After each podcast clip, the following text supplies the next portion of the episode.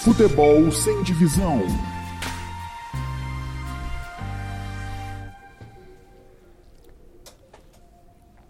Alô, galera conectada nos canais do Rico ao Pobre, estamos na área para mais um Futebol Sem Divisão, edição de número 28, nesta segunda-feira, 4 de junho de 2022. Estamos na área aqui diretamente dos estúdios da Pacundê para trazer tudo sobre a nossa querida suburbana futebol amador de Curitiba, séries A e B. Tivemos rodada cheia aí no fim de semana. Foi a quarta rodada da Série A e a sexta da Série B. Estamos chegando no fim da primeira fase da Série B aí. Quem será que vai se classificar? Vamos trazer todos os detalhes das duas divisões, mas a gente sempre lembra a vocês, caros ouvintes do meu Brasil Varonil, que o futebol sem divisão é duas vezes na semana, na segunda e na quinta. Nessa semana, infelizmente, o nosso convidado da quinta teve alguns probleminhas de saúde, não, não pôde estar presente, mas logo menos a gente reagindo aí com o nosso Vinícius Correia do Vila Santa, ele, ele estará presente aí em algum momento dessa temporada. Mas geralmente, se não tivermos nenhum problema, segunda e quinta, 8 da noite, no YouTube do portal do Rico ao Pobre. Também o recadinho de sempre, Agência Drap, você que quer as suas fotos da partida, quer eternizar esses momentos é, do seu jogo, ou às vezes tem algum parente que está jogando, você quer fortalecer, dar um presente aí é, para você que acompanha a Suburbana, entre em contato com conosco via Instagram, a gente passa todas as informações e você pode aí adquirir a foto do seu jogo. Ao meu lado, ah, é, antes, Pacundê, né? Você que quer apoiar a Pacundê e também apoiar por tabela o do Rico ao Pobre, tem um QR Code aí circulando na tela, você coloca o celular na frente e pode acessar aí, vai ser direcionado ao link para ajudar a Pacundê. Agora sim, ao meu lado, Yuri Casari. Tava de folga esse final de semana. E aí, Dudu, tudo certo? Tava tudo de chinelinha, né, cara? Ah, isso Cham Pediu o DM aí, fiquei de fora dessa vez, mas sempre acompanhando, eu fazendo igual os telespectadores, né? Acompanhando pelo Instagram, acompanhando pelas redes sociais do Drap. Mais uma fazer parte desse mundão de audiência do nosso Do Rico ao Pobre. E o nosso convidado da vez, um cara também sócio aí do nosso portal do Rico ao Pobre, sempre apoiando e nos ajudando também sempre que possível. É o representante de uma equipe que começou para nós até falamos como será que vem? Estava uma incógnita, mas parece que nas últimas semanas aí se acertou. A equipe do Iguaçu vem colecionando bons resultados e já mirando aí a parte de cima da, da tabela.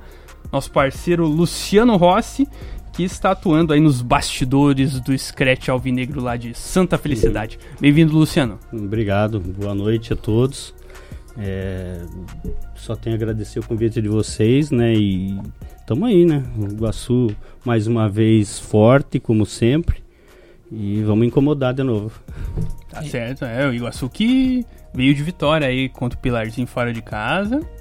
A revanche, né? É, é, então. Tem um gostinho especial aí. Muito bom. Não, e vamos, vamos falar sobre tudo que, que aconteceu aí na Série A e também vamos destacar esse jogo que teve cobertura do portal do Rico ao Pobre ao longo do final de semana. Mas antes, vamos passar aquele serviço, aquele nosso tabelão. Não é a revista Placar, mas nós temos o nosso tabelão aqui da Série B e da Série A. Começando com a Série B, categoria adulta, sexta rodada, que teve aí ao todo 28 gols, 6 a menos que a rodada passada, uma média de quase 3 gols por partida. Começando com o grupo A, Ipiranga 2, União AU 1, Sergipe 1, Grêmio Ipiranga 3, Grêmio Ipiranga engatando aí uma sequência de bons resultados. Desportivo e Santíssima Trindade empataram por 1 a 1. Chaburéia 1, São Brás 0 lá na Arena Chabu. Estive presente lá com o pessoal do sítio cercado, pude rever vários amigos aí que, que não vi há algum tempo. Foi um jogo. É, a, como, como a gente diz, né? Tinha cara de 0x0, tinha pinta de 0x0, tava tudo certo pro 0x0. Mas aos 40 do segundo tempo, o Rato foi lá e fez 1x0 para a equipe do Chaburé. É um jogo bem equilibrado, apesar das equipes estarem distantes aí na tabela. E esse resultado, segunda vitória consecutiva do Chabu aí, pode dar uma moral para eles na rodada, nas rodadas finais aí para buscar a classificação. A gente vai passar daqui a pouco, mas é um time que é, com a pontuação que adquiriu nos últimos dois jogos vai brigar aí por uma das seis vagas. E tivemos o confronto da parte de cima da tabela.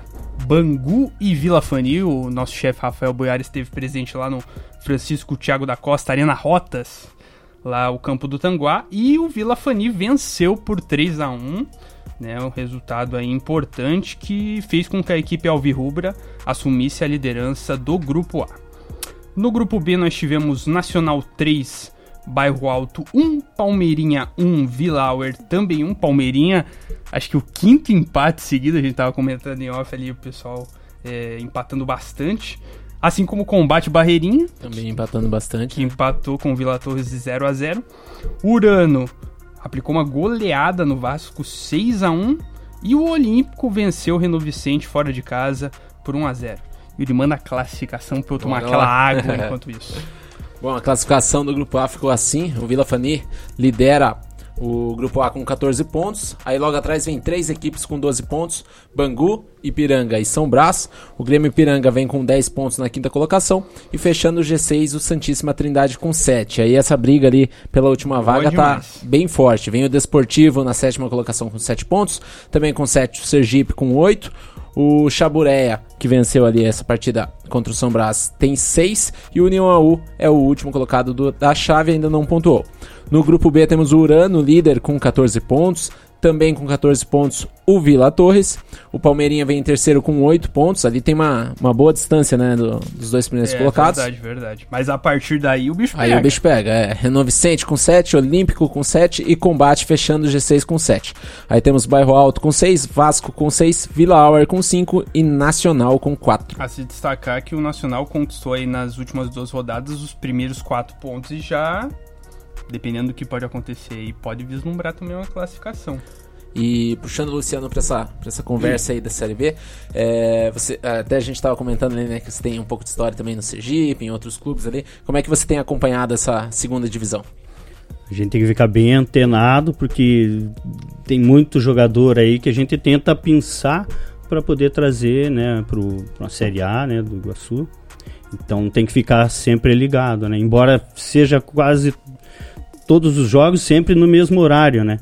Então, mas a gente está sempre, sempre, sempre alguém monitorando nessas equipes que estão se destacando para a gente poder garimpar, né? É um, um, bom mercado. E já aproveitando antes de seguir com, com os outros resultados, a classificação, é, como é que funciona um pouco esse trabalho de supervisor de futebol no futebol amador, né? Como é que, como é, que é esse, esse dia a dia aí do, do teu trabalho? Vejo no amador, a gente não é só supervisor, né? Acaba sendo gerente, diretor de futebol, o cara que ajuda lá a levar água. Então, é, é, um, é muito mais amplo do que só no profissional, né? Que você faz o teu serviço ali e deu.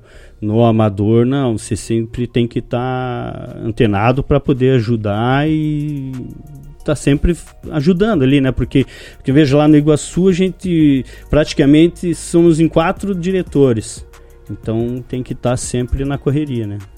E a gente sempre foi bem recebido lá no Iguaçu, né? Com Mas certeza. o Luciano sempre foi, assim, a, a, a ponte, a né? A ponte, é verdade. É sempre é verdade. Teve ali na frente, fazendo, ajudando é a gente ali quando a gente vai fazer a cobertura certeza, lá no, no Egídio Pietrobelli. Da melhor qualidade. É, resultados do juvenil da Série B, também em sexta rodada.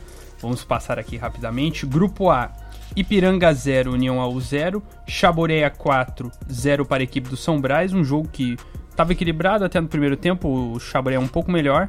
Mas aí no segundo os caras engataram a quinta marcha.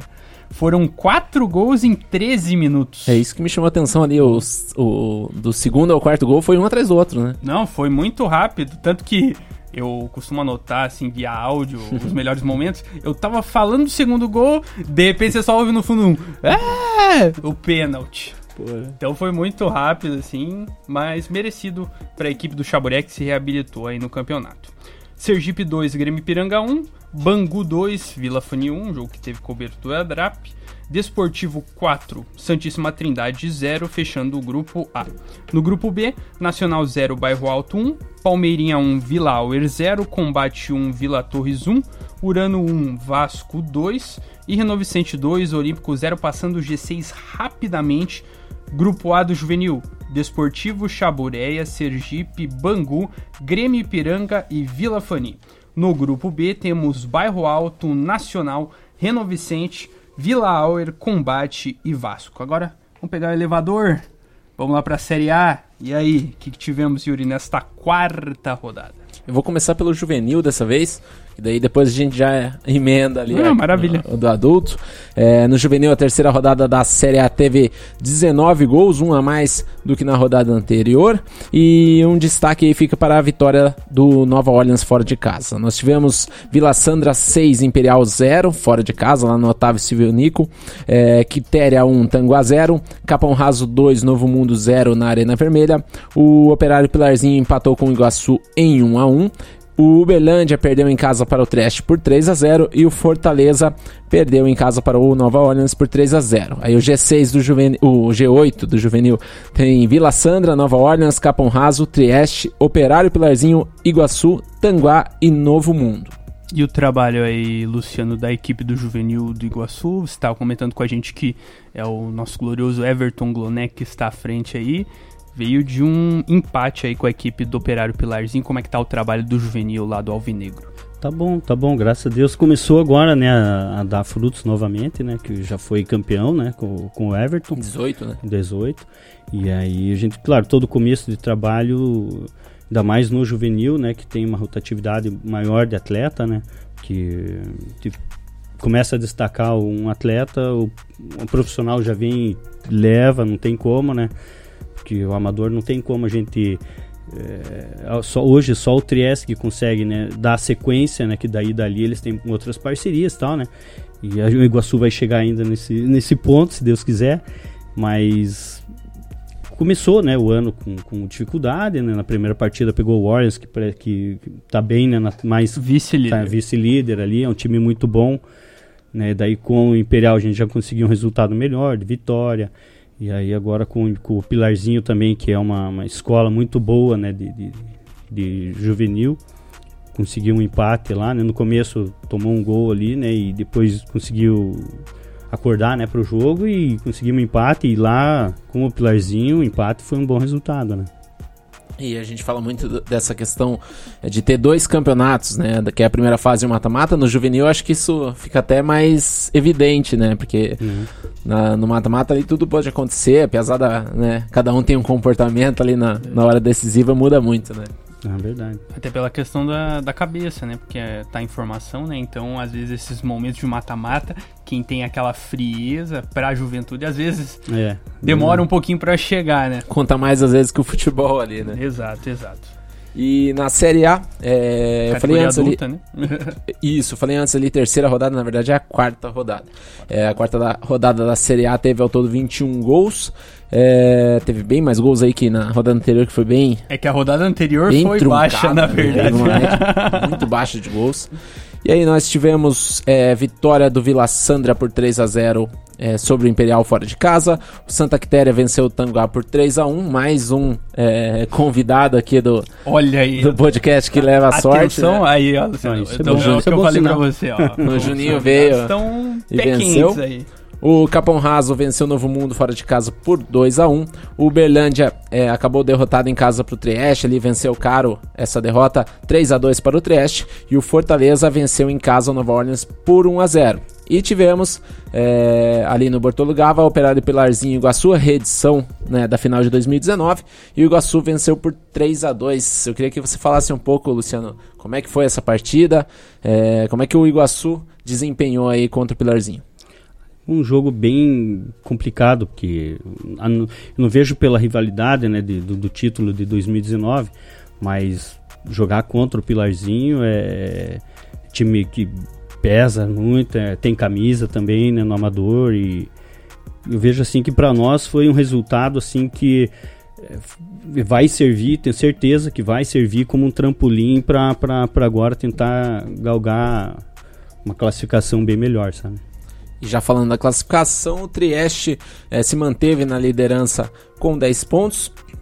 O Vila Sandra também, né, eh, se manteve ali na segunda colocação, tá com 9 pontos. Aí vem o Fortaleza em terceiro com 8 pontos. O Capão Raso em quarto com 8 pontos. O Santa Quitéria vem em quinto com 7, mesma pontuação do Iguaçu, sexto colocado.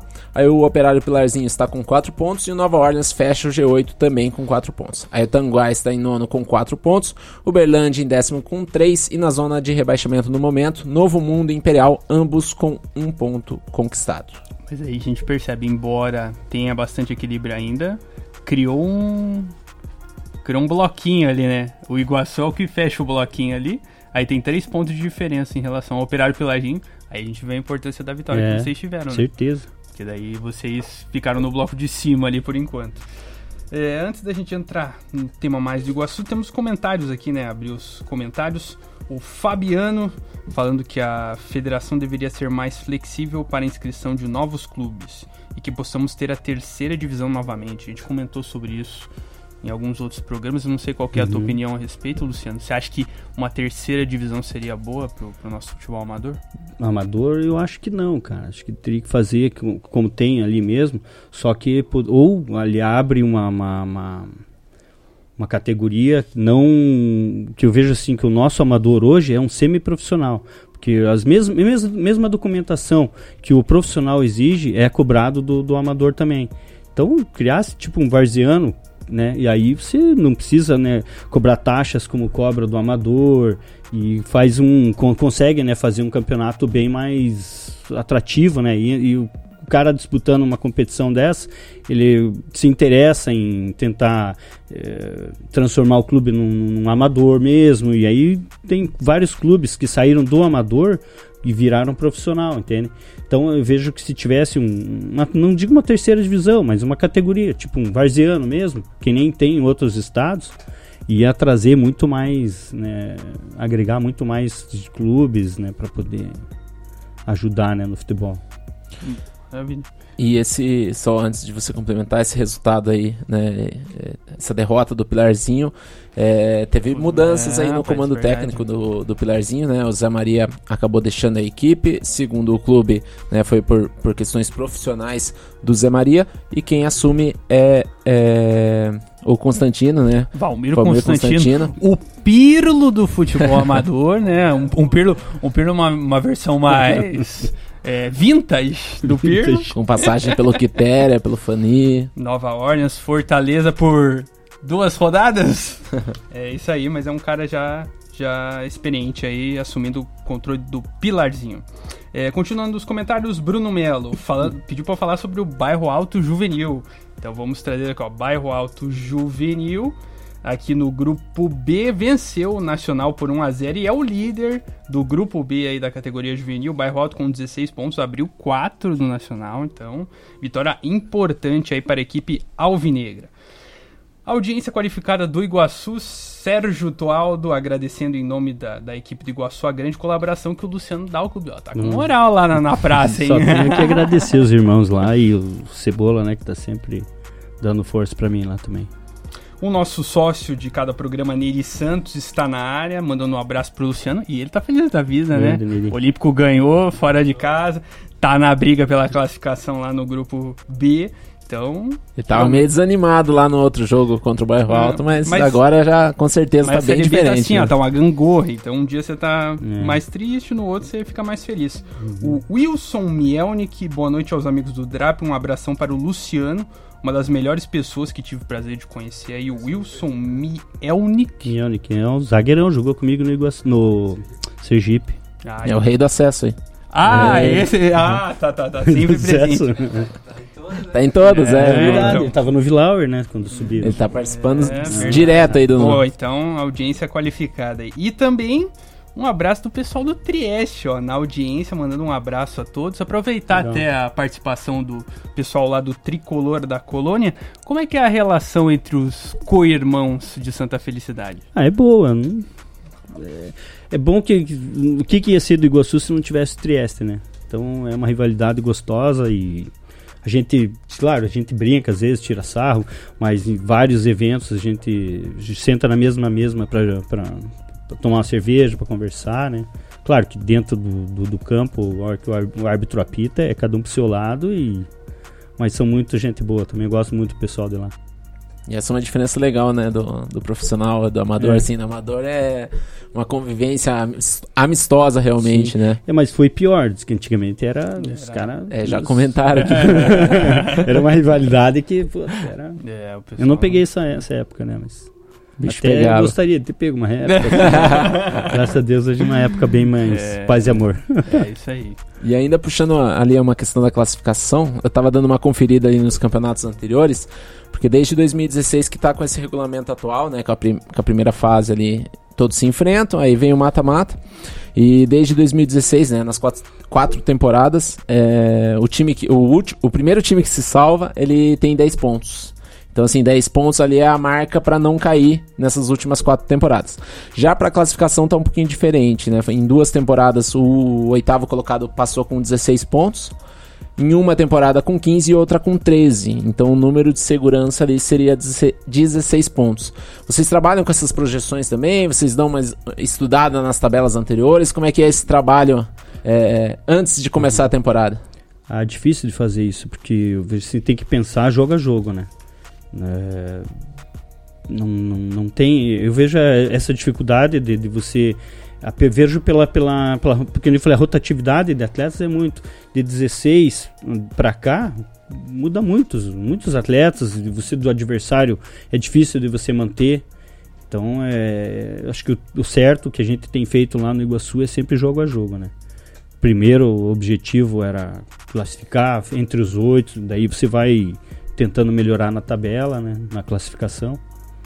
E é assim que a gente sempre chegou, né, nos de 2015 para cá, em quase todas as finais. né. É, mas tô curioso pra saber como é que vai ser a nota de corte esse ano. Pelo equilíbrio que se mostrou até aqui, talvez essa média aumente. Talvez aí. aumente, exatamente. É porque esse ano tá bem equilibrado, não tem eh, jogo fácil. Tá todos eles na mesma mesma toada ali, eu acho que não vai ser difícil de alguém desgarrar em primeiro ou dar a garantia de que vai vai ser rebaixado. Esse ano vai ser vai ser bom. E o que, que você acha que aconteceu, assim, que, que deixou o campeonato desse jeito? Porque antes a gente tinha meio que uns blocos já desde o início do campeonato, né? O pessoal já disparava ali, outros já ficavam pra trás, outros ficavam ali no meio, e esse tá É. muito equilibrado. O que, que você acha que foi o principal fator? Ah, eu acho que com a pandemia ficamos aí dois anos sem disputa, né? Isso aí atrapalhou bastante, né? Porque você continua, continuava alguns atletas, pelo menos a base, você tinha como dar sequência, né? E manter ela. Daí agora com a pandemia desga- desgarrou bastante, né? E assim, sei que você não, não pode falar muito dessa questão, até por ser é, de diretoria, né? Mas em termos de valores, assim, diminuiu o orçamento, é, o investimento em futebol? diminuiu um pouco, mas a gente teve que muita teve muita perda de atleta e a gente teve, claro, desde 2015 quase com a mesma equipe. Então, até 2019 a gente conseguiu, desde 2020 e 2021 teve que dar essa parada e aí a gente teve que fazer uma, uma nova equipe. Praticamente hoje, se olhar nosso elenco é 70, 60, 70% não não não tá mais com a gente. Então aí, claro, você tem que uma negociação melhor com o jogador e tal, né? Mas é, não é só o Iguaçu que está tendo essa, dif- essa dificuldade. Então e a gente lá prefere é, ajudar todo mundo do que empurrar para trás, né? E a renovação ali pra É. manter o alto nível é sempre um desafio. Hum. Ah, É, é. então- Ixi, cara, o amador você não tem lucro. Você só tem despesa. Desde o juvenil, o adulto, é só despesa.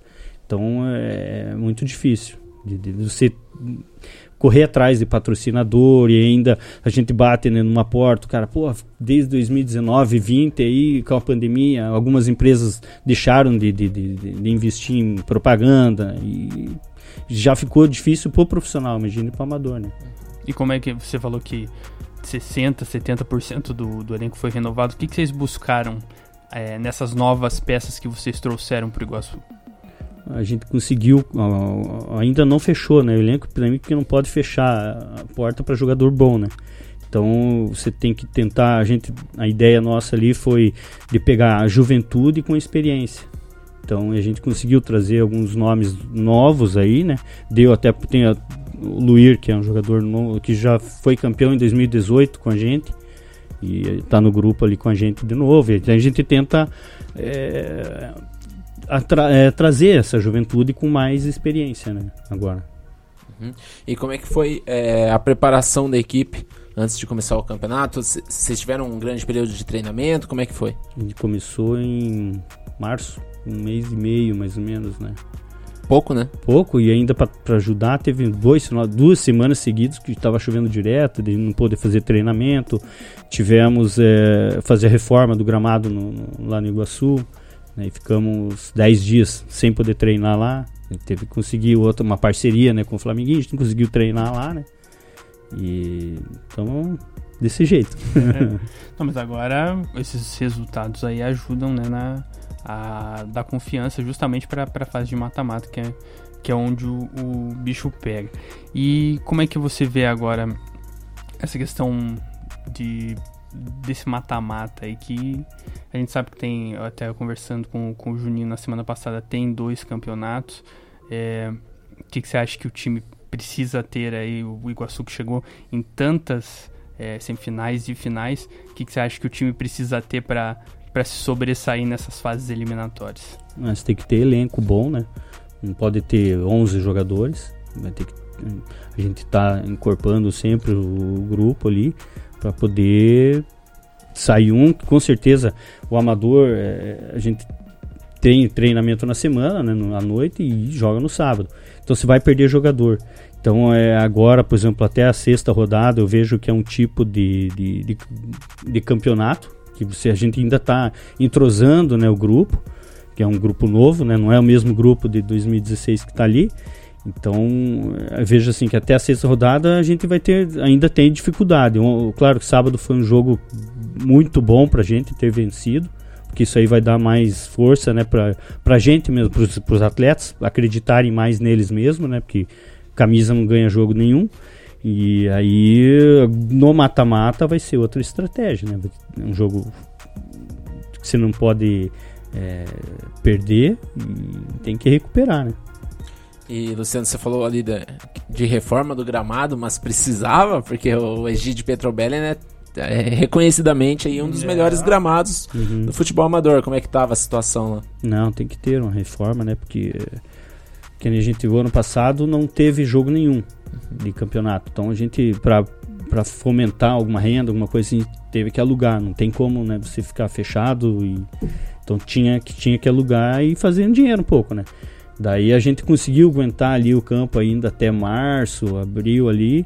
E aí ele, a gente sente, né, que com o tempo ali choveu e daí eh, já saiu o sol em cima, já seca, agora começou o inverno, você tem que fazer plantação de, de grama de inverno para poder hum, brotar, né, um, tirar o peso, piso duro, né, que fica e é ruim, né? Tem que tem que ter essa reforma, né?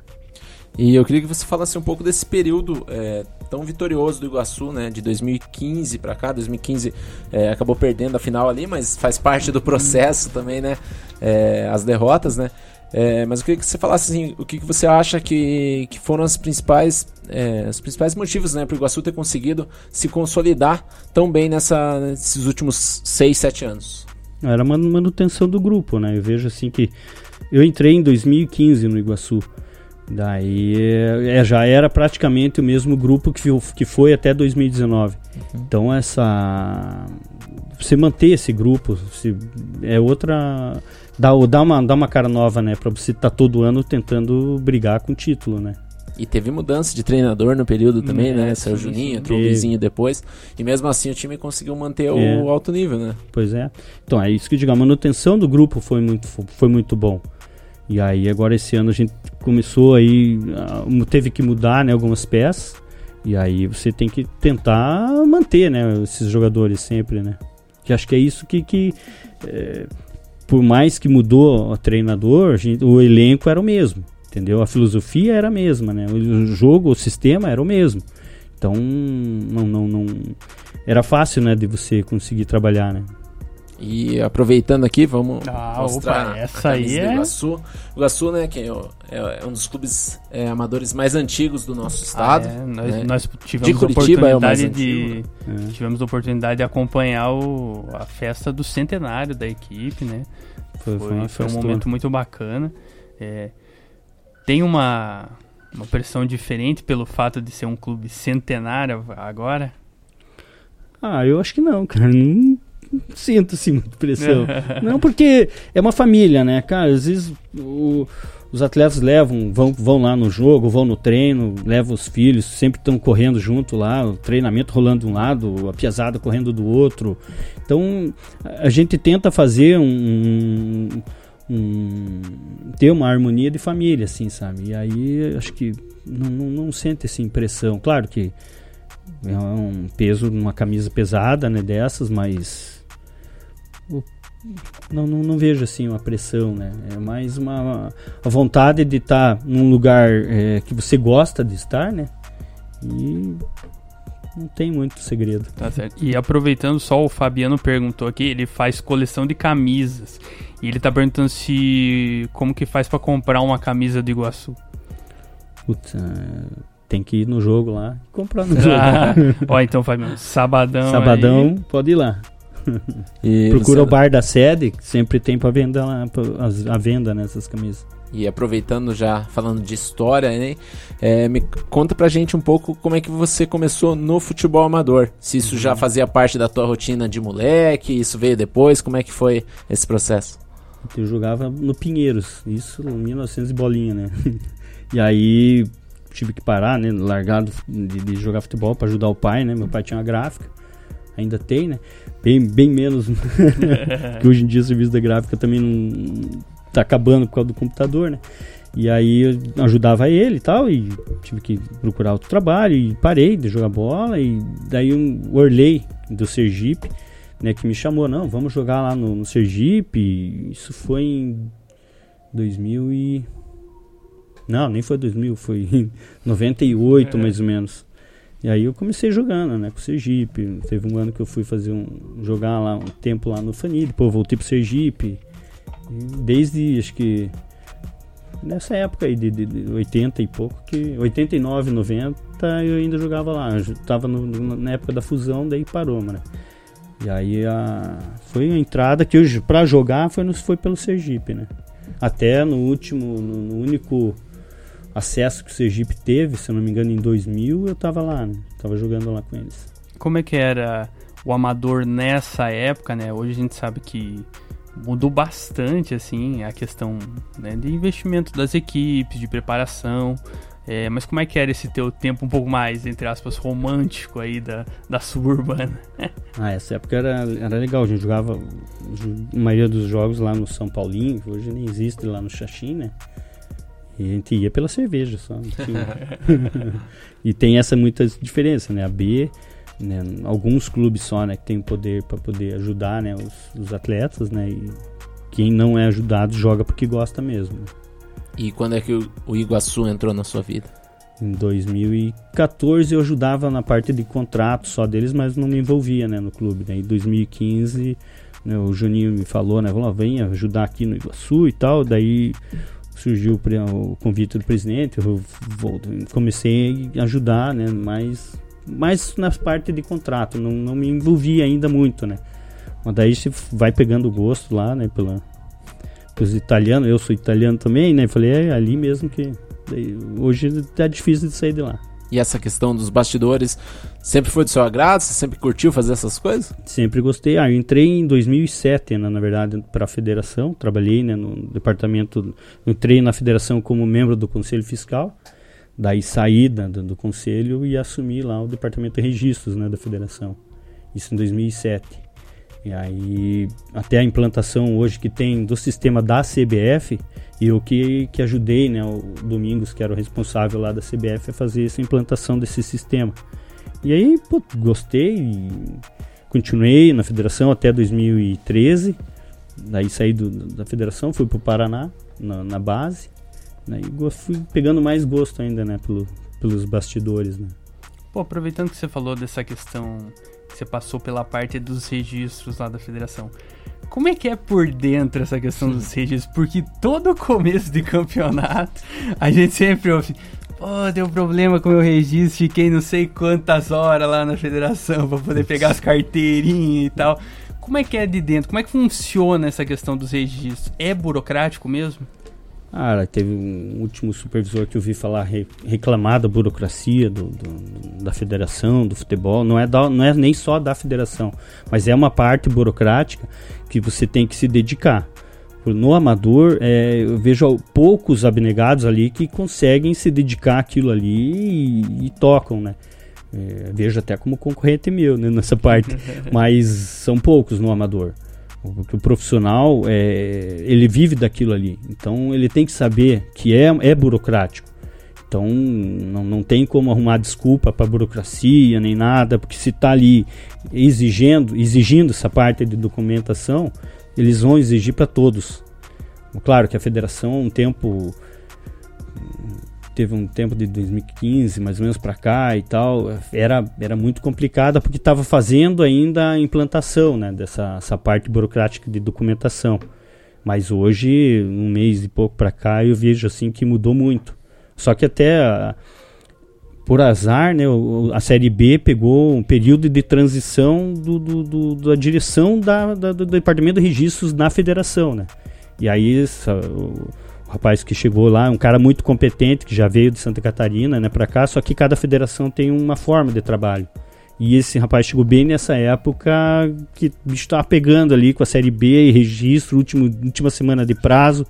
E aí eles acabaram, até teve uma história que teve gente que saiu de lá às 11h30 da noite esperando carteirinha, né? Então, mas hoje já vejo que já conseguiram, né, entrosar, né, esse trabalho e já está andando bem melhor.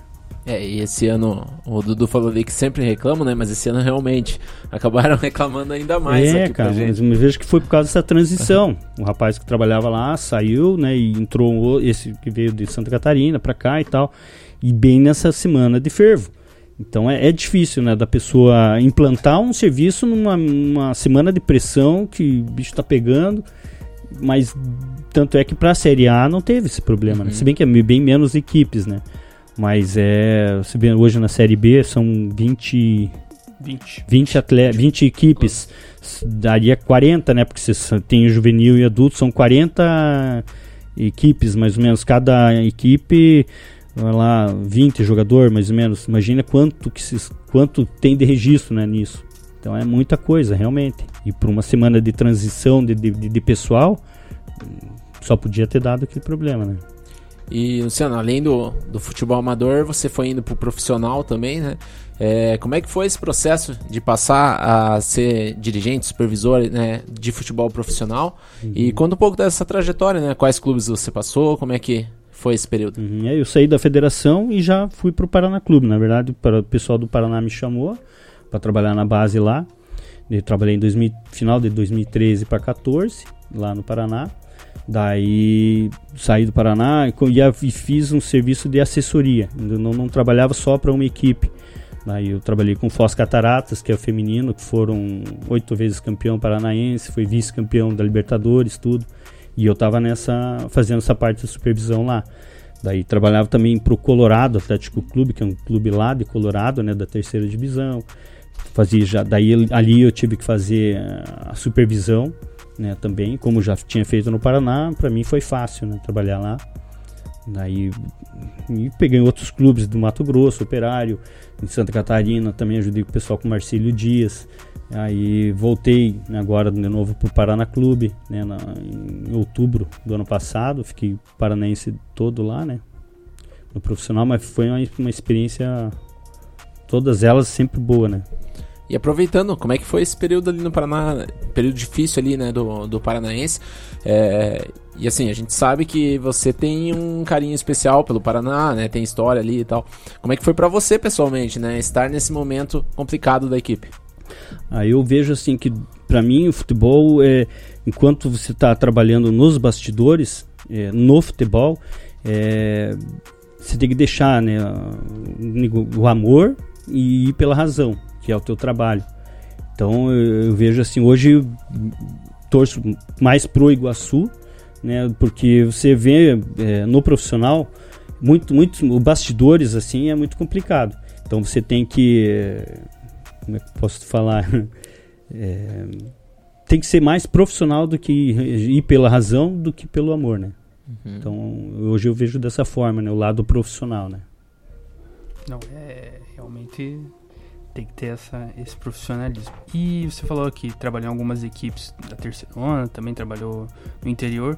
Como é que é trabalhar nessas equipes assim que muitas vezes tem um calendário reduzido, né? às vezes o orçamento também é reduzido. Uhum. Como é que é trabalhar com essas equipes assim que não é a, a parte de cima do futebol e muitas vezes assim os jogadores, às vezes, até do próprio, da nossa própria suburbana, às vezes tem um, um, período no começo do ano que eles defendem clubes profissionais do campeonato estadual, ficam alguns meses e voltam, né?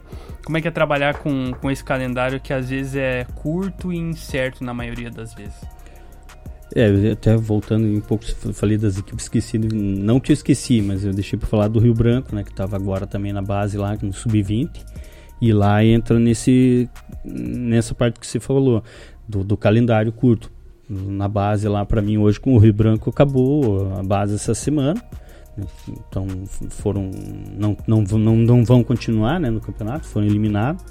E aí eu tenho que estar sempre movimentando atrás de serviço, atrás de outros clubes, porque não dá para você ficar. É, não, não, não consegue ter uma raiz naquele clube o ano inteiro, entende? É diferente de ser um profissional, ser um profissional de um departamento administrativo, é, do que o futebol ele tem essas épocas e você tem que estar tá trabalhando, né? E estar tá sempre em evidência para poder estar tá conseguindo tá no mercado, né? Então você passa por um processo muito similar com o que o jogador, jogador passa também, Sim. né? né? É mais ou menos isso. Mesmo mesma época que a gente até no caso a supervisão começa a trabalhar um pouco antes, né? Porque daí tem essa parte de garimpagem e tal, de documentação que você come, corre, corre atrás, daí vem a parte do atleta. Mas é mais ou menos um tempo é, é, é, ruim porque você não tem um calendário o ano inteiro, você não, não, não acaba não tendo uma segurança. Hoje, talvez o Atlético, o Curitiba consigam fazer isso, né, como profissional. Mas às vezes muda a direção, já muda todo mundo também, né? E como é que. Me explica um pouco assim, é, como é que é a hierarquia ali de, de cargos, né? Porque o pessoal fala muito, ah, diretor de futebol, supervisor, não sei o quê. Como é que funciona essa, esse organograma de um, de um clube? Do profissional, se diz? Isso, do profissional. O amador é tudo junto. é, vem a parte da presidência, direção, daí vem a gerência né, do futebol. E aí eu, no Paraná, trabalhava junto com o, gerente, com o Pedro, que era o Poitevin, que era o gerente de futebol. Então a gente estava sempre com o diretor do futebol do clube, em contato com o atleta e tal, né? Eu sabia que ali do Paraná era diferente, que quem trazia era o empresário, né? Traz ainda, né? Então você não era o presidente que tinha essa parte. Então é, tem, tem, esse, tem esses lados, né? Diferente de um clube, né? Que uma estrutura bem mais forte do que a outra, né? O supervisor, então, ele meio que faz a ponte entre os jogadores e a isso, direção, é isso? Isso, é. Daí tem o gerente, né? Que faz essa, essa a ponte, né? Da, dos atletas com a gente ali, da supervisão e a presidência, praticamente, né? Entendi. E você que trabalhou, trabalha nos dois mundos, né? No profissional e no amador você acha que o nosso nível do amador, né, em questão, a gente sabe que tem muitos jogadores de qualidade. Você acha que eles têm espaço aí? É, e aí a gente não fala não só dos times de maior investimento, mas tem alguns times às vezes que não tem tanto, mas tem algum jogador assim que se destaca. A possibilidade desses jogadores assim terem espaço para atuar no futebol profissional, por exemplo, você vê essa possibilidade real? Ah, no amador, nosso, na Série A, tem muito disso, né? De pegar jogador que está jogando segunda, terceira divisão, até da primeira divisão do profissional aqui do Paranaense e pôr no, no amador. Aí, que nem eu falei, eles ficam sem, sem calendário, por exemplo, jogou o Paranaense, na a segunda divisão do Paranaense, e vai ficar sem calendário. O cara vem pra cá, joga o amador. Que nem eu falei, o amador nosso hoje na Série A é um semi-profissional. Então é, tem muito disso. O cara vem aqui, joga a suburbana e tal, daí vai para terceira divisão e, volta para o amador. Na Série A dá para fazer muito disso, né? Então por isso que eu digo assim, há muito jogador que sai daqui do, do, do, do, do amador e ainda e vai para o profissional, né? Antigamente era, era o contrário, né? O cara parava de jogar daí vinha pro amador. Hoje não, eles estão fazendo essa rotatividade, né? Saem do, do, do amador, vão pro, pro, profissional e voltam. Faz parte do calendário do, do atleta profissional Isso, já, né? É. Que a gente tinha o Léo Gago, né? Ele tinha parado, né? a gente pegou ele aqui no Iguaçu e tal, foi campeão com a gente, e dois anos depois foi pro Cianorte. Daí parou lá no Cianorte de novo, voltou pra cá, entendeu? E como é que é esse monitoramento, assim? é, como é que chega essas oportunidades pra vocês? Vocês que vão atrás ou chega um passarinho e conta? Ah, tem que- como é que funciona isso? Tem que ir atrás porque a concorrência é muito grande, né? Mas, então, é, tipo, vocês ficam de olho em contrato, final de contrato? É, vocês vão olhando jogos? Como que funciona esse trabalho? Essa parte do contrato até tem um segredinho, né? Você fica de olho sempre. Ele não né, pode cara? contar, né? Mas tem que estar sempre. O, o- o nosso amador é muito bem visto por eles, né? Por esses jogadores. Então eh, a gente sabe que, que eles querem vir e tal, daí você tem que correr atrás e fazer a, a proposta. A gente até fez uma proposta pro, Rafi, pro Rafinha, que parou, pra- né, parou no coxa ali, né? Mas ele disse que o negócio dele é sintético agora e tal. Então tem, tem muito disso, a gente tem que ir atrás, porque se não for, alguém vai. Então tem que ir atrás da informação. Oferecer pelo menos, né? É. Não, você já tem, né? Pois é, então, o E jogador, foram atrás do Rafinha, né? Que a gente sabe. é, então. tem jogador do tem jogador do Paraná Clube que eu tentei trazer pra cá, mas ele falou: "Não, ainda tem um pedacinho de contrato pra, pra cumprir lá". Eu falei: "Então tá, depois que se parar, você já sabe onde vai, né?". Não, mas realmente, é, você citou o Léo Gago e foi uma contratação de grande repercussão mesmo. Eu lembro que teve matéria até no, acho que no Globo É, Esporte. RPC, no, Globo- é, no Esporte Espetacular, Esporte passou. espetacular sobre e tal. E o mais importante é, É rendeu em retorno, campo, não né? É, é não é o- só trazer o cara pra ele ficar ali, né, no banco. Não, teve retorno Sim, também. teve, Isso que é teve. importante. Não, ele trouxe traz torcida, é, é um marketing, né? Além do futebol do cara. É, e eh, ele, ele. Mas ele levou um susto nas primeiras duas rodadas. Assim, Pô, de cara ele pegou o Berlândia lá no Berlândia. né? Os caras, urso, que amador. Eu cartão falei, é assim, visita. cara, fica esperto que. Daí ele entrou, né, no, no, no jogo. Não, mas aí depois ter o pós-jogo do Berlândia, ele já relaxou, já, Ah. porque Não, não, da, né? da melhor Sim. qualidade. E o Digo, Rafa assim, ali, do, digo do Berlândia porque lá ali é É, um sim, caldeirãozinho, sim, né, cara? ali- Se- com, durante o jogo, o É. pessoal... Não, mas a cerveja lá é boa também. É. É muito bom. Não. É. É, então, o, o Rafa ali até citou a, a conquista do, do sul brasileiro, é algo que vocês estavam na luta aí por, por conseguir já, né, por ter, pra ter essa Uhum. oportunidade e foram campeões em casa, que eu lembro que, que estava lá, que foi com emoção, né, foi. porque eh, como, Ah, é que, é. como é que é a importância desse título, assim, que era algo que faltava pra equipe do Iguaçu, né? É, faltava, mas ainda, cara, ainda a gente fica com. Foi em 2019, né? Tinha que ter ganho o amador também. Daí ia dar. uma- Ia ser a tríplice coroa que nenhum clube amador tem, né? Mas o sul brasileiro foi, foi muito especial pra gente, né? Em 2018 a gente não, não, não chegou né, na- nas cabeças, mas em 2019 a gente foi muito desacreditado. Tinha, tinha gente que estava desacreditando que ah, vamos só fazer festa aqui pros outros e tal, né? No, no, no Iguaçu e não, não, não deixamos fazer festa, não. não. No caso tem que ser campeão, né?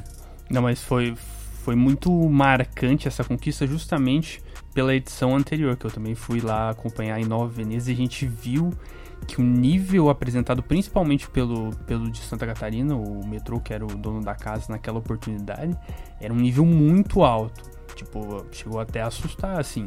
E em 2019 vocês conseguiram mostrar que a gente também tem essa força, porque a gente ficou, Sim. ficava com, com aquela questão, né? Pô, será que a gente vai conseguir né, mostrar a força? Porque entre nós a gente vê a força do amador, né? Mas quando a gente tem contato com outros, é aí que é o grande teste. E foi, foi muito importante aquela conquista para a suburbana como um todo.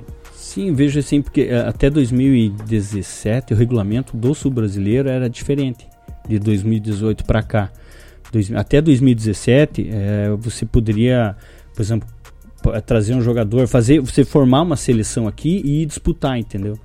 Na- de 2018 para cá já mudou o regulamento, então você só podia jogar com os jogadores que estavam no bid até tal data, entendeu? Então o jogador eles, lá eles até conseguiram, porque eles tinham um calendário lá, o Grêmio Metropolitano, eles tinham o calendário deles, se eu não me engano, eles ficaram um mês e meio a dois só treinando pro sul brasileiro. A gente estava numa competição. Então é, foi muito muito penoso assim, a viagem foi para lá, a gente putz, saiu daqui, eu acho que era umas duas horas da tarde, se não me engano. Um trânsito, pegamos um trânsito em ali perto de Itajaí ali. E, é, a, cozinha estava aberta lá para nós até 8 horas da noite. A gente chegou lá às 8 e meia. por- porta fechada, não tinha mais restaurante para nós poder ir comer. Cara, foi um foi um perrengue. E é uma, uma sequência meio insana também, É, né? É um- é- Sim, sim. Não Três jogos de em três dias, né? É, não, não tem, não tem como. Se descansa pra, pra, pra- pra jogar amanhã, não tem. Mas é, tudo que eu falei, foi uma aprendizagem, uma aprendizagem muito boa que a gente teve. E aí 2019 era aqui em casa. Então, é, pro time da casa é mais fácil, né? Não só o fator campo, mas que falou de viagem, você não tem desgaste, esse desgaste é bem menor. Então,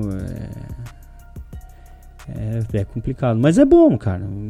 Foi, foi um, um 2019 foi muito bom pra gente. É, e é claro que assim, o sul brasileiro, né, tem grande importância pela questão assim de, de hierarquia, né? Mas eu acho que tem, talvez tenha outros campeonatos aí na sua preferência, né? Qual que foi a grande conquista com o Iguaçu assim que você acha que foi a mais importante desse período? Da Taça Paraná foi muito bom, porque a gente foi campeão em 18 e 19.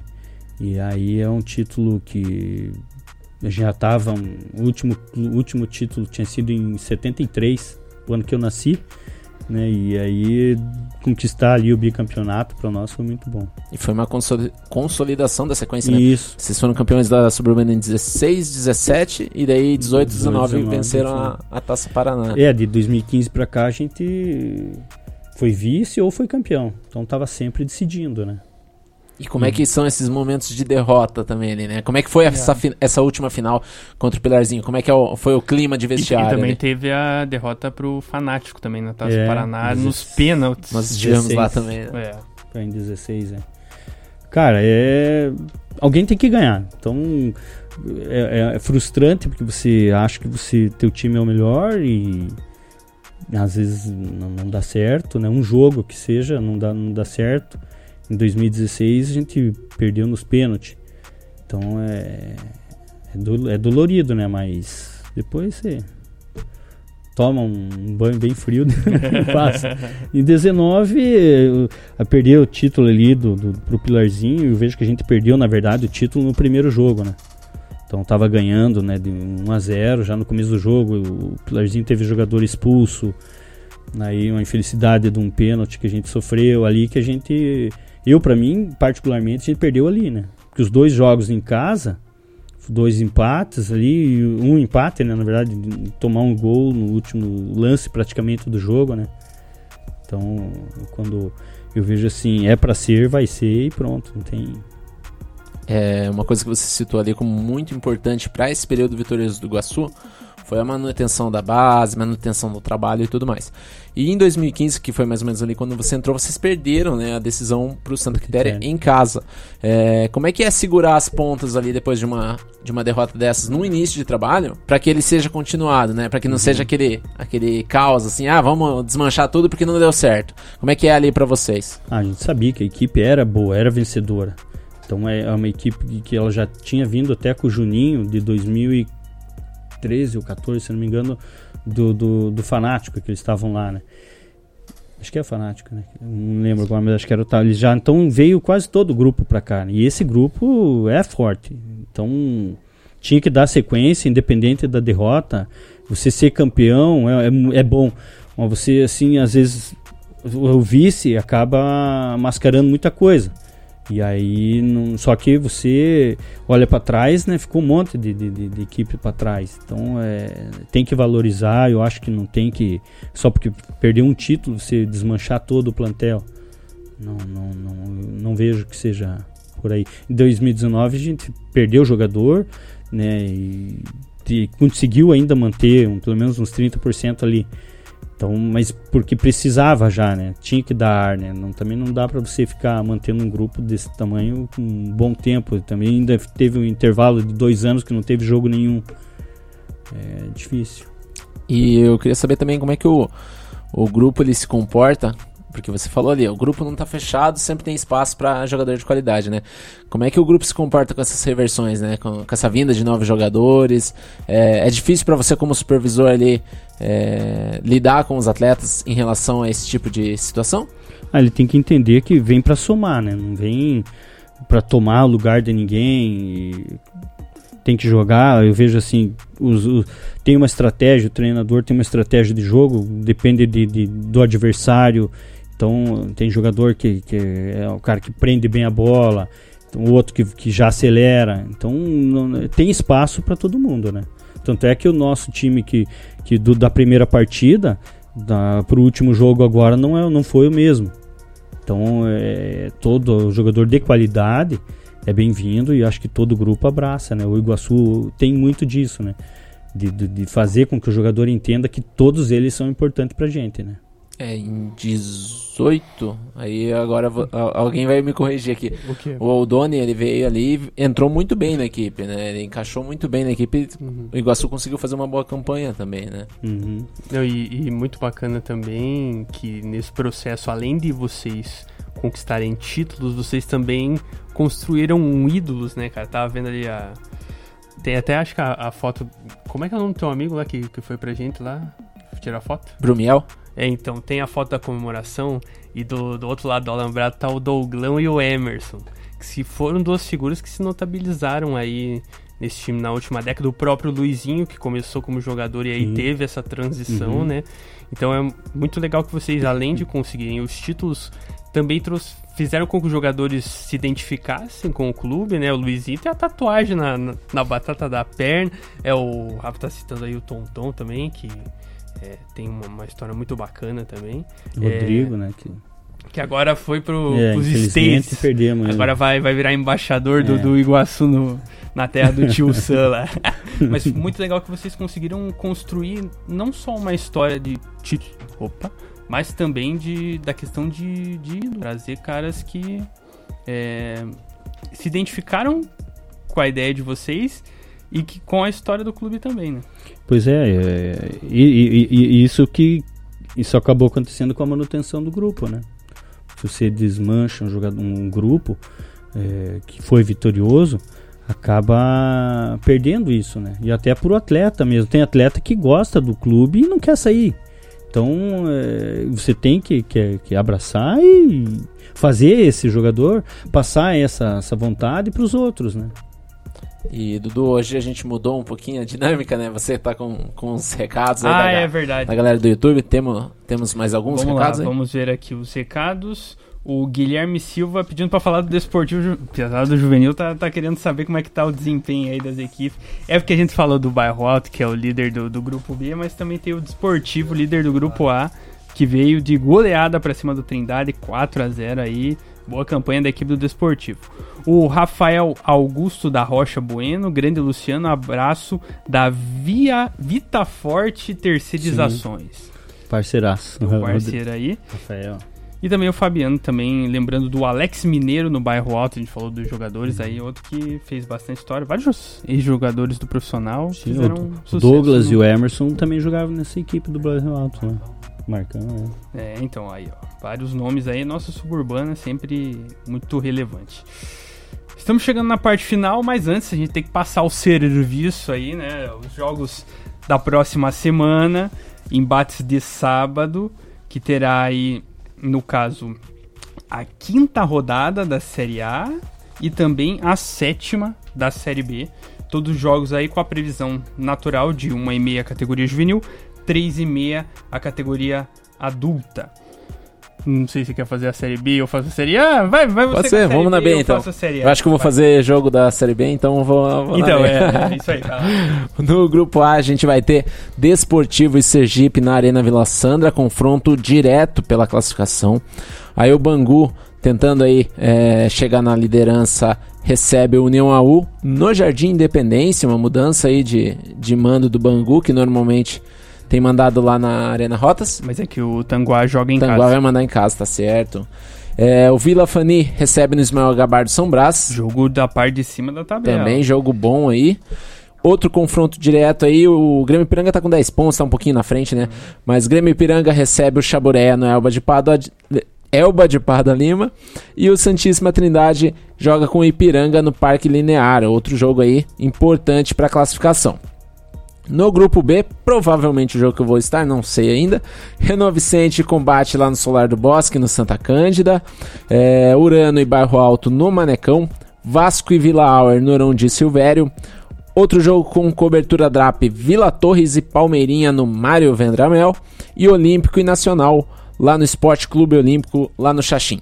Então, reforçando, Reno Vicente, Combate Barreirinha, Vila Torres e Palmeirinha, os confrontos aí com cobertura DRAP.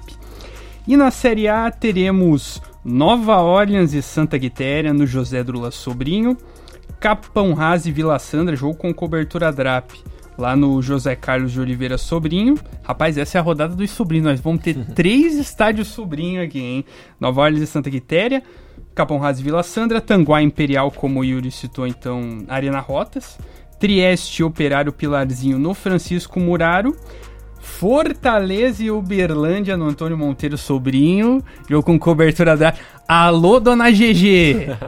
Vai acabar a seca aí de Dudu Nobre sem coberturas no gabinete. Estaremos lá então a princípio. É, quer dizer, ó, se eu não for, aí cobra do Rafael, que ele falou que eu vou. Então, Jardim Gabinete, estaremos lá para Fortaleza e Uberlândia. E no Egídio Ricardo Petrobelli, o jogo é Iguaçu e Novo Mundo. Qual é a tua expectativa para esse confronto? Ah, eu já deixo até o convite aqui para a torcida que compareça, porque vai ser um jogo bom. E aí a gente tem que, em casa, fazer três pontos. Não tem, não tem outra alternativa. Jo e é jogo importantíssimo ali, né? Tanto para vocês quanto para o Novo Mundo. Porque o Iguaçu pode se consolidar ali de vez ali nas, nas primeiras posições, né? E o Novo Mundo Precisa precisando muito dessa vitória, né? Uhum, não é um jogo. E a posição do Novo Mundo não condiz com o elenco que eles têm. Então. Nem com o futebol que tá não, praticando. É. Né? O jogo que eu fiz deles lá, eles jogaram muito bem, né? Uhum. Conseguiram criar oportunidades, só que a bola não, não, tá, não tá querendo é, entrar. Tomara que deixa pra entrar só depois da semana que vem, então. Mas é um jogo bom, um jogo que promete. Então, é. reforçando aí da Série A, os jogos com cobertura DRAP, Capão Raso e Vila Sandra, Fortaleza e Uberlândia. Então, gente, chegamos ao fim da edição de número 28 do Futebol Sem Divisão, que teve como assunto rodada do futebol amador, quarta da Série A, sexta da Série B, e também como vem o Iguaçu aí para a temporada 2022, né? Você também pode acompanhar aí depois, você que tá vendo depois aí também pode acompanhar pelas plataformas de áudio. Pacundê, acesse o QR Code aí para ajudar eles e também nos ajudar por tabela. Valeu, Yuri, tamo junto. Valeu, Dudu. Obrigado, Luciano. E a gente se vê aí na, na próxima rodada da Suburbana. Próxima semana, vamos confirmar como é que é? Salvador do Vila Fani no primeiro horário e o meu parceiro Jura, grande Jura, agora tá como preparador de goleiros, isso? Lá no Tanguá. Olha aí então, hein? É, lembro dele na, na final de 2014, defendendo as cores do Operário Pilarzinho na final contra o Olhos. E também agradecer a você, Luciano, pela sua presença aí. Muito obrigado pela disponibilidade e as portas sempre abertas. Não, eu que agradeço vocês e, e acho mu- muito legal assim o servi- o serviço que vocês fazem pro amador. Isso é muito valioso. Vocês não têm ideia do tamanho do que é o trabalho de vocês, né? A Só gente- tenho a agradecer a vocês, né? O povo que tá acompanhando a gente aí. Um abraço para todo mundo. É isso aí, a gente que agradece e também agradece ao pessoal que está aí do outro lado da telinha. Então, na semana que vem, voltaremos com mais atrações, mais histórias e tudo sobre a suburbana que está pegando fogo no nosso futebol sem divisão. Tá falado? Abraço, tamo junto e até a próxima.